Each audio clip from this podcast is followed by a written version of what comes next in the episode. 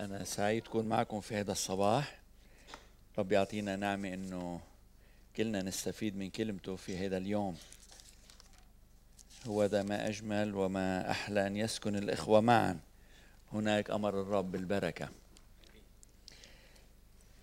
رسالتي لنا في هذا الصباح كلنا لأن أنا واحد منكم محتاج أني أسمعها هي من سفر التكوين إصحاح 22 سفر التكوين الإصحاح 22 كلمة الله بتقلنا في هذا الصباح وحدث بعد هذه الأمور من عدد واحد أن الله امتحن إبراهيم. فقال له يا إبراهيم فقال ها أنا ذا. فقال خذ ابنك وحيدك الذي تحبه إسحاق واذهب إلى أرض المريّة واصعده هناك محرقة على أحد الجبال الذي أقول لك. فبكر إبراهيم صباحا وشد على حماره وأخذ اثنين من غلمانه معه وإسحاق ابنه وشقق حطبا لمحرقة وقام وذهب إلى الموضع الذي قال له الله. وفي اليوم الثالث رفع إبراهيم عينيه وأبصر الموضع من بعيد فقال إبراهيم لغلاميه اجلسا أنتما ها هنا مع الحمار وأما أنا والغلام فنذهب إلى هناك ونسجد ثم نرجع إليكما. فأخذ إبراهيم حطب المحرقه ووضعه على إسحاق ابنه وأخذ بيده النار والسكين فذهبا كلاهما معا. وكلم إسحاق إبراهيم أباه وقال يا أبي. فقال ها أنا ذا يا ابني فقال هو ذا النار والحطب ولكن أين الخروف للمحرقة؟ فقال إبراهيم الله يرى الخروف الله يرى له الخروف للمحرقة يا ابني. فذهبا كلاهما معا.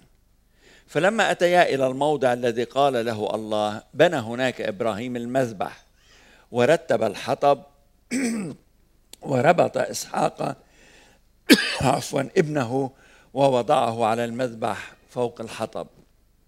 ثم مد إبراهيم يده وأخذ السكين ليذبح ابنه. فناداه ملاك الرب من السماء وقال إبراهيم إبراهيم. فقال ها أنا ذا. فقال لا تمد يدك إلى الغلام ولا تفعل به شيئا لأن الآن علمت أنك خائف الله. فلم فلم تمسك ابنك وحيدك عني. فرفع إبراهيم عينيه ونظر وإذا كبش وراءه ممسكا في الغابة بقرنيه. فذهب إبراهيم وأخذ الكبش وأصعده محرقة عوضا عن ابنه. فدعا إبراهيم اسم ذلك الموضع يهوى يرأى حتى إنه يقال اليوم في جبل الرب يرى. ونادى ملاك الرب إبراهيم ثانية من السماء وقال بذاتي أقسمت يقول الرب إني من أجل أنك فعلت هذا الأمر ولم تمسك ابنك وحيدك. أباركك مباركة وأكثر نسلك تكثيرا كنجوم السماء وكالرمل الذي على شاطئ البحر. ويرث نسلك باب أعدائه ويتبارك في نسلك جميع أمم الأرض من أجل أنك سمعت لقولي ثم رجع إبراهيم إلى غلاميه فقاموا وذهبوا معا إلى بئر سبع. آمين. رب يبارك كلمته لقلوبنا في هذا الصباح. الموضوع اللي حابب اتناوله معكم اليوم هو عن الامتحان الكبير يلي حدث في حياة أبونا إبراهيم. الكتاب المقدس بيقلنا هون وحدث بعد هذه الأمور. إذا بنطلع على الإصحاح اللي قبله إصحاح 21 بنلاقي إنه هيدي الأمور هي مجيء إسحاق إلى هذا العالم الابن الموعود به من حوالي 25 سنة قبل لأنه الله وعد إبراهيم إنه يرسل له ابن ويلي الله دعاه فيما بعد إسحاق. ومنلاحظ هون إنه من بعد هذا الأمر إبراهيم طرد الجارية هاجر وابنها إسماعيل لأنه ما كان من الممكن إنه يورث ابن الجارية مع ابن الحرة يلي هي امرأته لإبراهيم يلي هي سارة.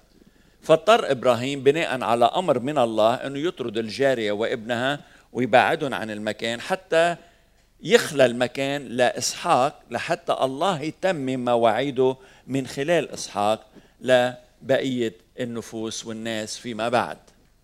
الأمر الثالث يلي بنشوفه هو إنه إبراهيم اجى وقت وصار في نوع من المشاكل ما بين جماعته وما بين الأمم التانيين يلي كان عايش بيناتهم مع ملك جرار اللي اسمه أبي مالك. لكن الكتاب بيقول لنا هون إنه إبراهيم قدر يعمل نوع من الاتفاق معه وظبط الأمور والأوضاع وصارت الأمور كلها كويسة مع إبراهيم. فملاحظ إنه هلأ إبراهيم وصل لعمر فوق ال 110 سنين وصار مرتاح نفسيا مرتاح ماديا مرتاح اجتماعيا مرتاح من كل النواحي. كل الأمور صارت مزبطه ومحطوطة في المكان الصحيح. وفي أجمل منها واحد يصال بحياته يحس إنه ما عنده مشاكل بقى ما عنده ظروف صعبة ما عنده تحديات ما في عنده أعداء كلهم أصحابه كل الناس مبسوطة منه. لكن فجأة بدون سابق إنذار المشاكل إجت مش من الناس لكن إجت من الله. يوم من الأيام الله بيظهر لإبراهيم بيقول له يا إبراهيم خذ ابنك وحيدك الذي تحبه إسحاق واصعده لي محرقة على جبل المريا. هلا ما ننسى هون نحن أحبائي إنه إسحاق هيدا ابن الموعد يلي الله وعد في إبراهيم. الله قال له أنا بدي أعطيك ولد لما كان إبراهيم ما بيقدر يجيب أولاد لا هو ولا مدامته. والله قال له أنا بدي أعطيك ولد يورثك لأنه إبراهيم قال له يا رب أنا ما عندي مين يورثني. قال له ما تخاف أنا رح دبر لك ولد من عندي. أكثر من هيك هذا الولد صار الولد الوحيد لإبراهيم. إسماعيل راح مع أمه هاجر. وما بقى في علاقة بتربط بين إبراهيم وما بين إسماعيل. صار الولد الوحيد المغنج المحبوب بقلب البيت هو إسحاق. بعدين صارت أمال إبراهيم كلها موجودة بإسحاق. مستقبله سمعته صيته اسمه ممتلكاته كلها صارت مشخصة ونازلة في إسحاق. وهلأ الله بيقول له يا إبراهيم خذ ابنك وحيدك الذي تحبه إسحاق واصعده لمحرقة على جبل المريع. كأنه الله عم بيقول له لإبراهيم حتى ما تضيع مينو ابنك حتى ما تلعب معي جيمز يعني تلعب معي ألعاب ابنك وحيدك. ما عنده حدا إلا إسحاق. طيب وحتى ما تضيع تعمل لي قصة كمان اسمه إسحاق. ما تجيب لي إسماعيل جيب لي إسحاق أنت. الذي تحبه واصعده لمحرقة على جبل المريا. هلا شوفوا أحبائي الكتاب المقدس بيقول هون وحدث بعد هذه الأمور أن الله امتحن إبراهيم. لاحظوا الكلمة؟ هذه الكلمة أساسية لفهم المقطع كله يلي قريناه مع بعضنا. امتحن إبراهيم. الله يعني بيمتحن الأشخاص يلي بيخافوه هلا امتحانه لإلنا مرات بيكون صعب مرات بيكون متعب مرات بيكون مشوش لإلنا لكن دايما دايما الله في امتحانه لإلنا ما بيقصد إلا الخير لنفوسنا. لأنه الله صالح بطبيعته. الله محب بطبيعته. الله معطاء بطبيعته. وبحب يشارك معنا بالبركات اللي موجودة عنده يلي ما إلها حدود. حتى يخلينا نتمتع بالخير اللي موجود عنده. طيب ليش ممكن نتساءل مرات؟ شو ممكن يقصد الله مرات لمن يمتحنا الكتاب المقدس بيعطينا عدة أجوبة لهذا السؤال. ما رح نفوت بالتفصيل لكن رح لكم أنه أول شيء أول شيء من أهداف الله في حياتنا لمن الله يمتحنا هو إنه ينقينا. ينقينا.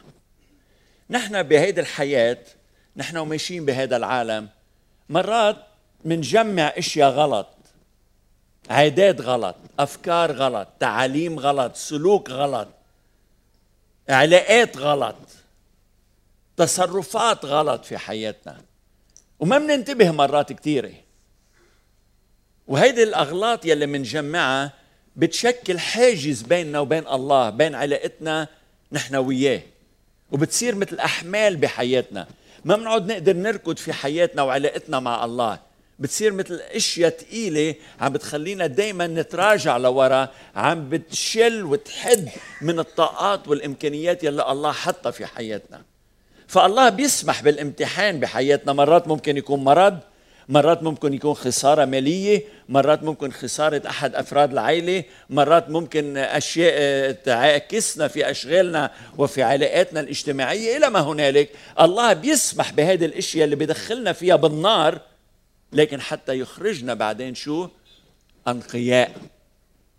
حتى ينظفنا ويشذب حياتنا من كل الشوايب ليقدر الله يستخدمنا ويباركنا ونقدر نشوفه ونتعامل معه بدون أي عوائق في الحياة.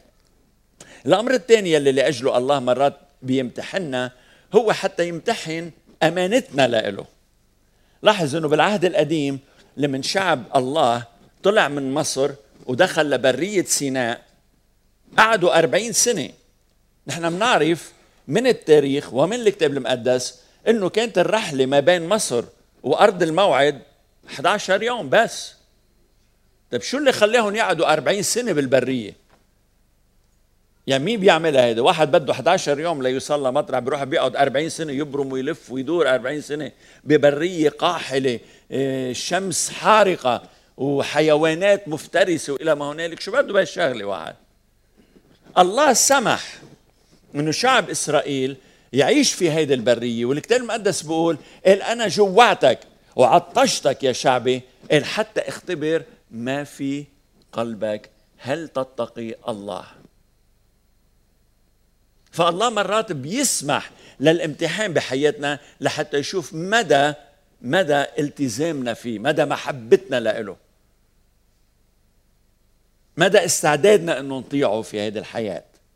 الأمر الآخر الله بجرب لمن يمتحنا يظهر يظهر آه، الصدق في حياتنا يظهر النقاوة في حياتنا يظهر البر اللي موجود فينا. أنتوا بتعرفوا قصة الرب يسوع المسيح لما راح على البرية بعد المعمودية؟ بقول الكتاب المقدس فكان يسوع يقتاد من الروح أي الروح القدس في البرية وكان يجرب من إبليس لمدة أربعين يوم. طب ليش الله بالروح القدس ايد المسيح للبرية حتى يتجرب من الشيطان لمدة 40 يوم.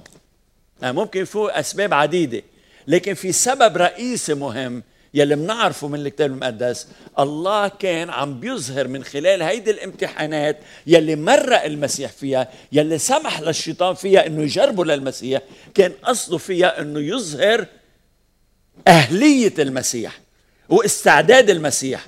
وحياة المسيح يلي بدون خطية حتى يظهر المسيح للعالم كالمخلص الوحيد للبشرية. لأنه ما في إنسان بيقدر يخلص الناس لأنه كلنا أخطأنا وأعوزنا مجد الله. في شخص وحيد بالتاريخ من أوله لآخره بيقدر يقف ويقول أنا ما عملت خطية بحياتي. أنا شخص نائم مية بالمية. مشان هيك أنا بقدر خلص كل الناس الخطاة. هو الرب يسوع المسيح وحده. ما في غيره. الله بيمتحنا كمان أحبائي لحتى شو يشكلنا لنصير نشبه المسيح نفسه. الكتاب المقدس بيقول إنه الله دعانا اللي كي نكون مشابهين صورة ابنه. يعني لما أنت وأنا تعرفنا على الرب في يوم من الأيام وتجددنا وخلصنا والله غير حياتنا ودخل الروح القدس في قلوبنا. هيدا مش نهاية الأمر.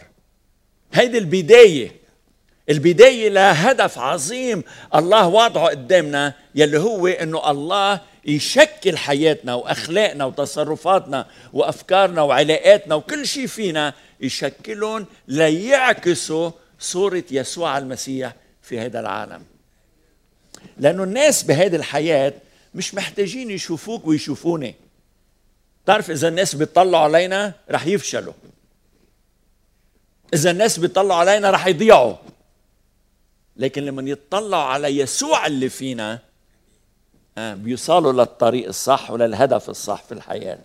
مش هيك الله بده إيانا إنه نظهر يسوع في حياتنا. أكثر من هيك الله بحب يسوع المسيح. الله الآب بحب ابنه يسوع المسيح لدرجة ما بحب يشوف أي منظر آخر إلا صورة ابنه. مشان هيك الكتاب المقدس بيقول لنا إنه الله طبع صورة المسيح فينا. بولس بيقول قال فأحيا لا أنا بل المسيح يحيا فيا. فالله تيفرح فيك وفيي لازم يطبع صورة يسوع في حياتك وحياتي. وكل ما شاف الله صورة المسيح عم تنمى وتنضج وتكبر وتتأسس فينا كل ما الله بيكون مبسوط من كل واحد منا.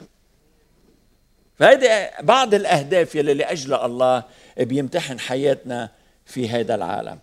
هلأ أحبائي كيف بنعرف أنه في أشياء الله عم بيمتحننا فيها؟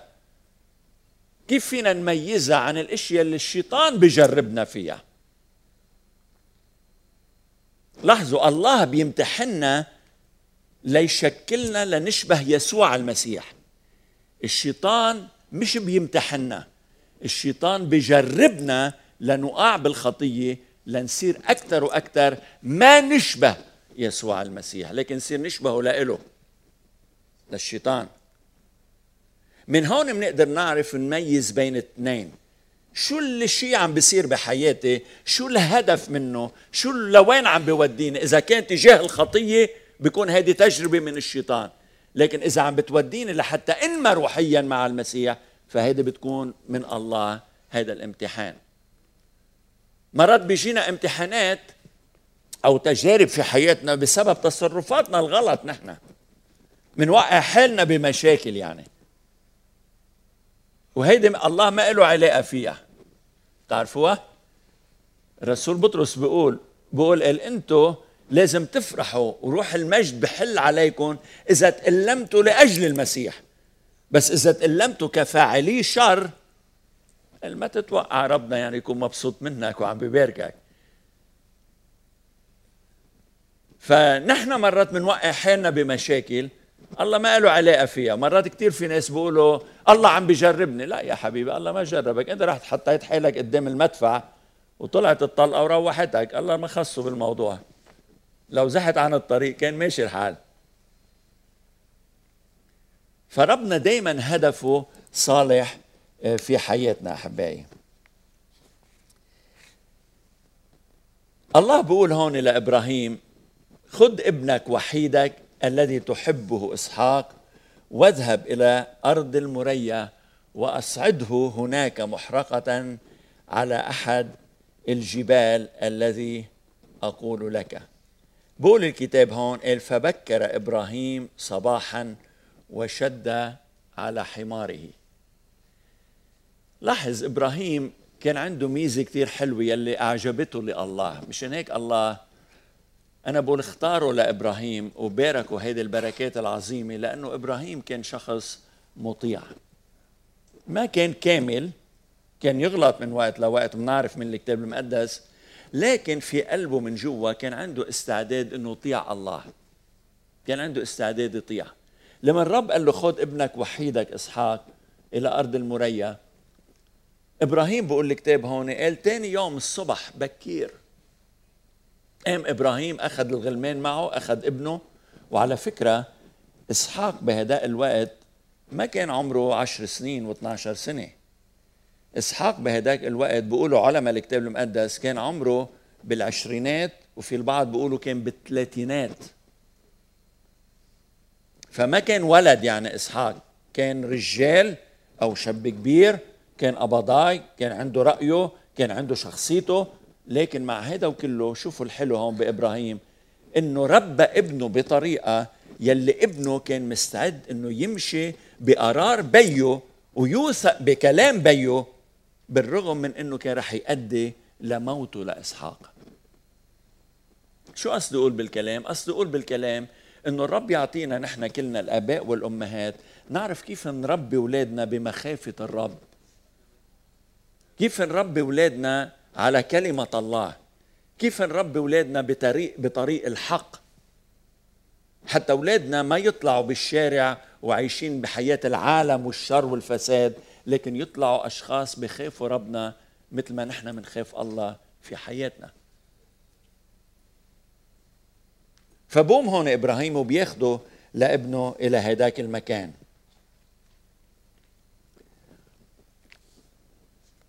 بعض الأسئلة ممكن تيجي لراسنا.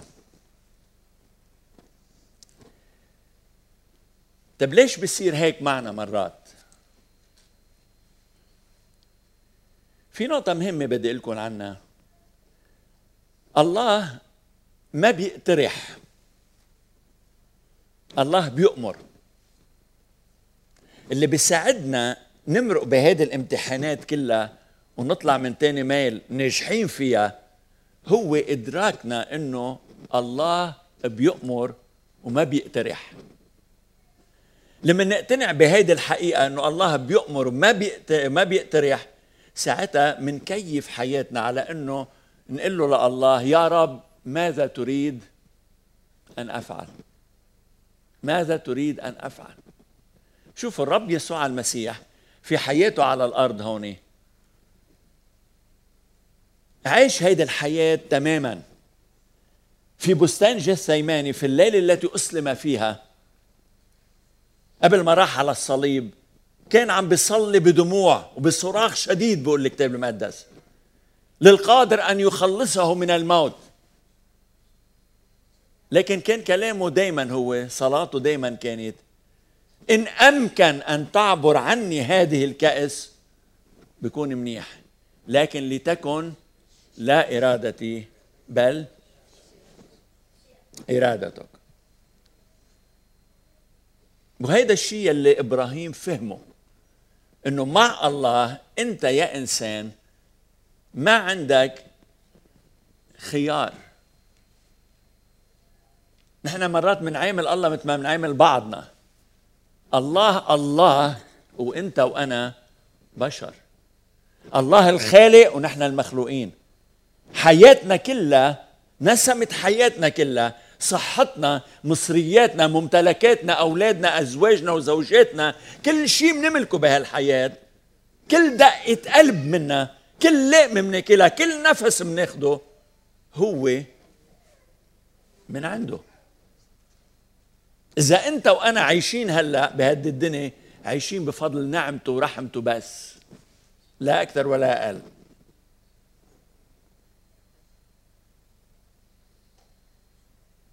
هلا الله وعد إبراهيم مثل ما قلنا إنه يعطيه ابن يلي هو إسحاق حتى يورد هذا الشخص. لما الله قال له لإبراهيم خذ ابنك وحيدك الذي تحبه إسحاق واصعده لمحرق على جبل المريا. لابد أحبائي إبراهيم صار عنده نوع من التشوش في أفكاره. لأنه الله وعده لإبراهيم يعطيه ابن واعطاه ابن وهو إسحاق. وهلأ الله عم بيقول له روح قدم لي محرقة على جبل المريا. أكثر من هيك الله ولا مرة بالتاريخ طلب من أي إنسان انه يقدم له ذبيحة بشرية. وهيدي أول مرة بيسمع فيها إبراهيم إنه الله عم بيقول له خذ ابنك وقدم لي ذبيحة على جبل المريا. لابد إبراهيم صار عنده نوع من التساؤلات بأفكاره. لابد صار عنده نوع من الأخذ والرد. خصوصا إنه الله قال له بدك تروح تقدمه بجبل المريا يلي هو مسافة ثلاث أيام من مطرح ما كان ساكن إبراهيم. وأنا بقول الله عملها عن قصد هيدي. لحتى إبراهيم هو ماشي بهيدي الفترة ثلاث أيام إبراهيم يقدر ياخذ راحته بالتفكير بالمناقشة وبكل القصص والشكوك والأسئلة اللي ممكن تيجي لعنده ويوصل فيها لإقتناع كامل بالنهاية إنه أنا اللي الله بيقول لي عنه هذا اللي لازم أعمله في حياتي. شوف الله إبراهيم ما قدر حل هيدي الحزيرة. إبراهيم ما قدر حل هيدي المعضلة اللي الله وضعها قدامه لأنه فوق أفكاره فوق تطلعاته فوق خبرته فوق معرفته. ما ننسى أنه إبراهيم ما في عنده كتاب مقدس كان. ما في خبرة بالماضي بحياته بتفرجيه شو لازم يعمل بهيدي المشكلة الصعبة. لكن في شيء عند إبراهيم كان موجود مهم جدا وهو الإيمان. الإيمان في الله الثقة في الله. الاتكال على الله. معرفته أنه الله إله محب معرفته أنه الله إله حكيم معرفته أنه الله إله صالح ومعرفته أنه الله إله عادل. ولو راسه بجوا بيقول له لا لا لا لا. لكن إيمانه اللي موجود عنده كان يساعده إنه يستمر لحتى يوصل إلى جبل المريا هلا وصل لهونيك وابنه إسحاق بيقول له طيب يا بيي إسحاق يمكن فكر إنه بجوز بيي يشتري شي غنمة على الطريق يعني. لأنه لما طلعوا من البيت ما مش اخذين شيء إلا الحطب والنار والخدم وإسحاق. طيب ما في غنمه معهم. كيف بده يقدم ذبيحة؟ الله أول محل ثاني محل ثالث محل سوبر ماركت من هون سوبر ماركت من هونيك. ما في ما عم بيشتري شيء أبوه. لحديت ما وصلوا على الجبل لفوق. وقال لهم هو إبراهيم للجماعة اللي معه قال لهم أنتم خليكم هون وأنا وابني طالعين لفوق. نسجد للرب. إسحاق قال لك خلص ما وصلنا على رأس الجبل. ما بقى في محلات فوق. لا في مزارع ولا محلات منين بده يجيب الخروف. فمشان هيك بيسألوا لبيه بيقول له أين الخروف للمحرقة؟ لكن شوف إبراهيم إيمانه وين. لاحظ إيمانه بلش من لمن أطاع الله لمن ترك بيته الصبح باكرا وراح. هلا البعض بيقولوا إنه إبراهيم ترك بيته باكرا لأنه بتعرف واحد من زمان كانوا يمشوا على بكير لأنه الشمس كتير قوية ببلادنا خلال النهار. البعض بيقولوا إنه ترك على بكير حتى ما يعلى هو مرته. لأنه لو قال لسارة أنا رايح أقدم ابن إسحاق ذبيحة كانت قامت القيامه علق العويل والصريخ بالبيت وأبصر ربك علم عليم شو كان شو كان صار. راح إبراهيم من الصبح بكير فرجينا إيمانه. رايح. وبعدين بيقول لهم للخدم تبعه بيقول لهم أنتم انطرونا هون. قال أنا وابني رايحين نسجد ثم شو؟ نرجع. اثنينتنا مش رايحين نسجد وأنا أرجع. رايحين نسجد ونرجع اثنينتنا ولما وصل هون بيقول له ابنه يا أبي آه، هو ذا النار والحطب لكن أين الخروف للمحرقة؟ قال له الله يرى لنا الخروف للمحرقة. كان عارف إنه الله بده يدبر شيء. أكثر من هيك سفر العبرانيين بيشرح لنا هذه القصة أكثر بيقول لنا إبراهيم كان إيمانه واصل أبعد من إنه الله يأمن لهم ذبيحة بدال إسحاق. الإبراهيم كان عنده إيمان إنه حتى لو مات ابنه والله ما دبر هيدي الذبيحه الله رح يرجع ابنه للحياة مرة تانية ويرجع هو يلاه لأنه الله ما بيكذب بمواعيده. الله ما بيكذب بكلامه. الله ما بيغير كلامه مثل الناس بقول الكتاب المقدس. الناس كلها بتكذب الله وحده يلي ما بيكذب يلي أمين. إذا وعدك بدها تتم. فكان عنده هالإيمان بالله إنه مزبوط يمكن ابني يموت بس الله بده يرجعه حي. ورح أرجع أنا وياه ونشوفكم أنتم الخدم ونرجع على البيت سوا.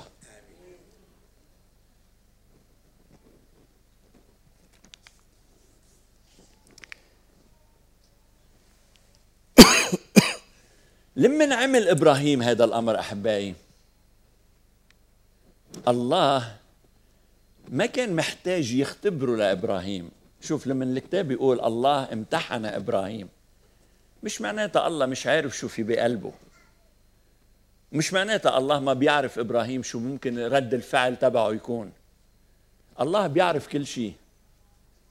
الله بيعرف إبراهيم من قبل ما يولد. مش بيقول لهم المسيح قالوا له انت منين بتعرفه؟ لابراهيم قال لهم قبل أن يكون إبراهيم أنا شو؟ كائن. مش عم تقولوا لي؟ فاكرين أنتوا أنا جاي بعد إبراهيم يعني؟ أنا قبل ما يولد إبراهيم قبل ما يخلق قبل ما ينوجد أنا موجود من الأزل. أنا بع... ما أنا كونته لإبراهيم. أنا بعرف كيف بفكر. شو بيحكي؟ كيف بيتصرف. قبل ما يعمل أي شيء إبراهيم هودي كلهم موجودين قدامي وشايفهم لأنه بدي لكم شغلة. الله الله ما عنده ماضي وحاضر ومستقبل مثل ما نحن بنفكر. الله كله الحاضر والماضي والمستقبل كله حاضر قدامه. اللي بدك تعمله بعد خمسة آلاف سنة إذا عشت هالقد الله شايفهم من هلأ. واللي عملناه من ورا من مية ألف سنة. الله شايفهم هلأ بعدهم قدامه كأنه هلأ عم بيصيروا.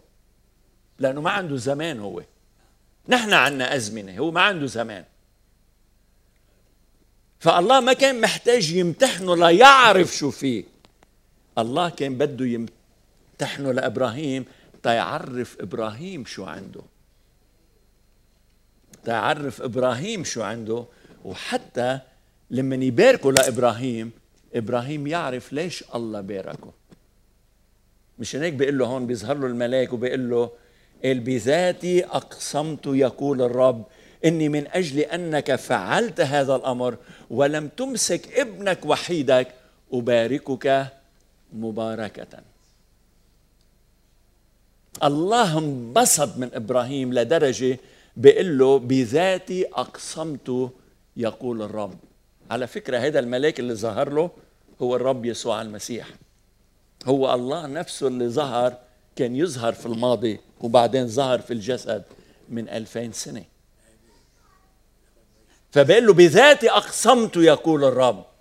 طب ليش الله بده يحلف؟ ليش الله بده يقسم؟ وبذاته كمان. الكتاب المقدس بيقول لنا قال في شغلتين الله بيعملهم مع الناس. أول شيء وعد. الله بيعطيك وعد. وهذا الوعد الله ما بيكذب فيه ولا بيغير فيه بالخالص. لأنه مثل ما شفنا الله بطبيعته ما بيتغير مواعيده ما بتتغير. أكثر من هيك قال حتى الله يثبت الوعد أكثر في فكر الناس. قال الله أقسم بشو؟ بذاته. عادة الإنسان بيقسم بمين؟ من اللي أقوى منه. مع بيقسم باللي أعلى منه. الله ما في أعلى منه. ولا في أسمى منه. الله أقسم بشو؟ بذاته هو إنه أنا بدي نفذ الكلام اللي قلت لك إياه. وإذا بتقرأ التاريخ من وقت إبراهيم لحديت مجيء المسيح بتلاقي الله نفذ كلامه حرفيا للي قال له يا لإبراهيم. لأنه أقسمت بذاتي يقول الرب إلا أباركك مباركة وأكثرك تكثيرا كنجوم السماء. وكالرمل الذي على شاطئ البحر. آخر شيء أحباب بدي أختصر لكم إياها بكلمتين. لما قال له هون الله لإبراهيم بيقول له ويتبارك في نسلك جميع أمم الأرض من أجل أنك سمعت لقوله. شوف لما نطيع الله في حياتك ما ممكن تتصور شو ممكن أو كيف ممكن الله يباركك. بباركك أنت ببارك نسلك ببارك نسل نسلك ببارك كل شيء بتمتد له إيدك لما أنت تسمع كلمة الله وتطيعه لأن لما تحترم الله الله بيحترمك. الله قال أنا أكرم الذين يكرمونني أما الذين يحتقرونني فشو؟ يصورون. يمكن يكون راسه واحد على راس الجبل بس بيحتقر الله الله قادر أن يذل هيدا الإنسان. خليه ينزل هيك. شو اللي صار هون مع إبراهيم؟ الله قال له وبنسلك تتبارك جميع أمم الأرض. هلأ الله عم بيحكي عن نوعين من النسل هون. في النسل الجسدي يلي هو شعب الله القديم يلي من خلاله اجى الرب يسوع المسيح هذه أول بركة. ثاني بركة عن النسل اللي عم بيحكي عنه هو الرب يسوع المسيح نفسه. إذا بتقروا برسالة غلاطيا بتشوف إنه هيدا النسل الموعود فيه ما هو إلا الرب يسوع المسيح اللي اجى كمخلص للعالم أجمع. مشان هيك يوحنا اطلع فيه وقال هو ذا حمل الله الذي يرفع خطية العالم. في أحلى من هيك بركة؟ Thank you.